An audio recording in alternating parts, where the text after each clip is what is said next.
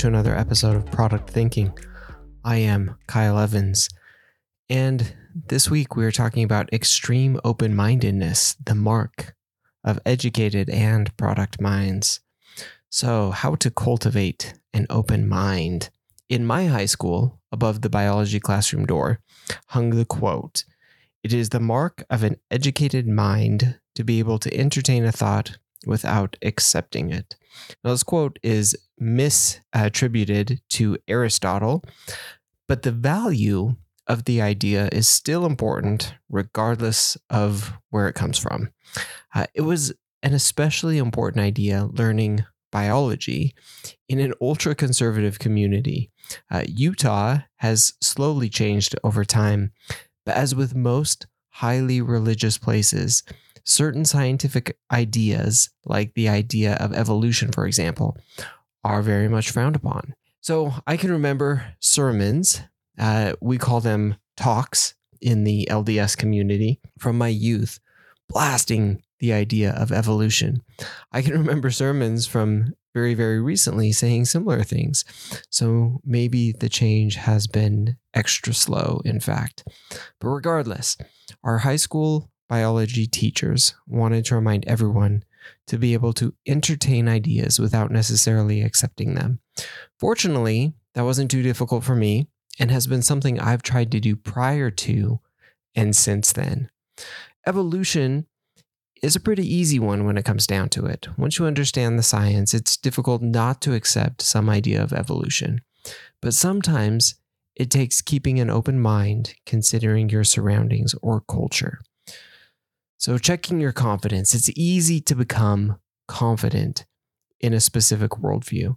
But anytime I feel extremely confident in my view, I realize that is a good time to reassess, especially if someone presents something contrary.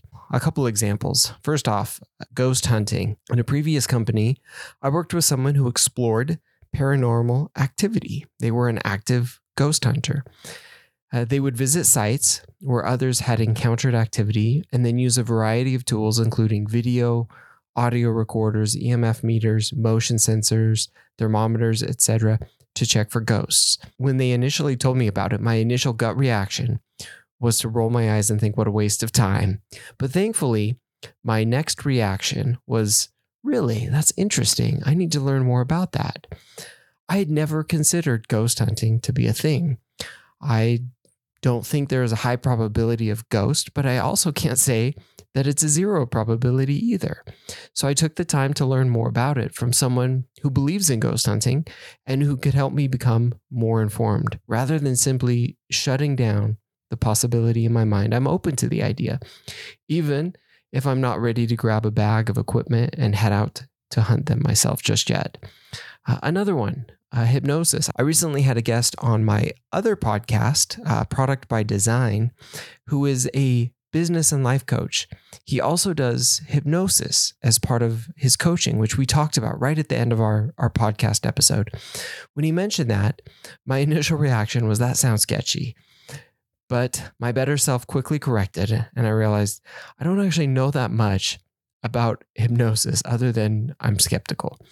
So, like ghost hunting, I do lean skeptical, but realized that there's more to it for many people than I realized. I can keep a more open mind to that. So, let's consider not every idea is worth adopting, either in your life or in your work, but you can't know that until you consider it.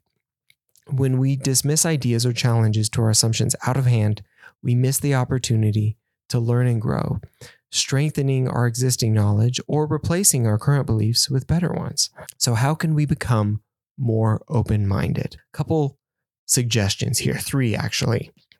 First off, pause and reflect. Whenever someone presents something new to me, my initial reaction almost always is that's interesting. It's not patronizing, but a genuine response as I pause and reflect on it. It's often useful to set aside some time to be able to do this as well. We live in such a fast paced world. We need to guard our time to have the ability to reflect. And I wrote about this previously in a post, Guarding Your Time, which I link in this week's newsletter. which of course you can find at productthinking.cc. Lifehack also agrees in an article. Uh, one of the first pieces of advice they give is to slow down. Quoting from that, if you really want to access new ways of thinking and being, you can't be in a hurry. Opening up your mind requires you to take a pause. It requires you to be intentional about seeking new information, data, possibilities beyond your own instincts. So that's the first thing pause and reflect. Next up, research. Once you've had a chance to reflect, do some research and investigation. What else can you learn about ghost hunting, hypnosis, evolution, etc.? Take a break from the doom scrolling and explore some topics that you hadn't considered or that challenge your current worldview. Often this can take the form of questions. I wrote about the five whys framework in a previous post and talked about it on a previous podcast episode and how it is a useful model for our teams and our own curiosity, never settling for the first answer we come to. According to NPR, uh, in an article, curiosity is one of the key steps to open mindedness. Uh, quoting from that, be curious. This sounds easy, but it's not. It requires an active choice when you encounter something you didn't know or that doesn't match your worldview. Do I just assume this is something I already know? Do I assume that something bad has happened and I need to be afraid and hide? Or do I want to be curious and explore? Asks Charan Ranganath, the director of the Dynamic Memory Lab at UC Davis. Making that final choice isn't always easy, but it's the first step toward being open minded. My apologies to Charan, uh, as I probably mispronounced uh, that name several times over. So that's the second step researching. Third, integrate. Once you've reflected and researched, it's time to integrate.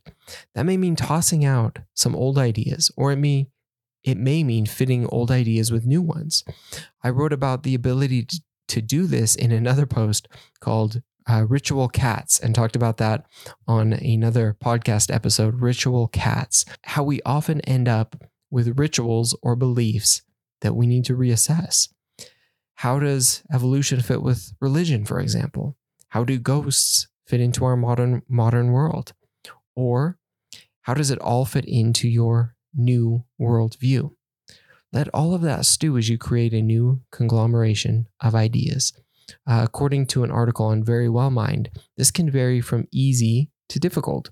Sometimes new information requires rethinking the things you thought you knew. It requires reevaluating your memories and past experiences in light of what you've learned. In order to do this, you have to be able to set aside your judgments Take a serious look at existing evidence and admit that you were wrong. That process can be difficult, confusing, and sometimes painful or life changing. It takes a lot of mental effort, but you can train your brain to be more open minded. And I couldn't agree more. Extreme open mindedness is the mark of great thinkers, especially great product thinkers. We are never done taking inputs and creating something new. The world is ever changing, ever evolving, and we must evolve with it. Our products must evolve with it. Our thinking must evolve with it. We cannot close our minds to what is around us, to the new ideas that surround us, and the possibilities that await. So keep your mind open and get out there and create.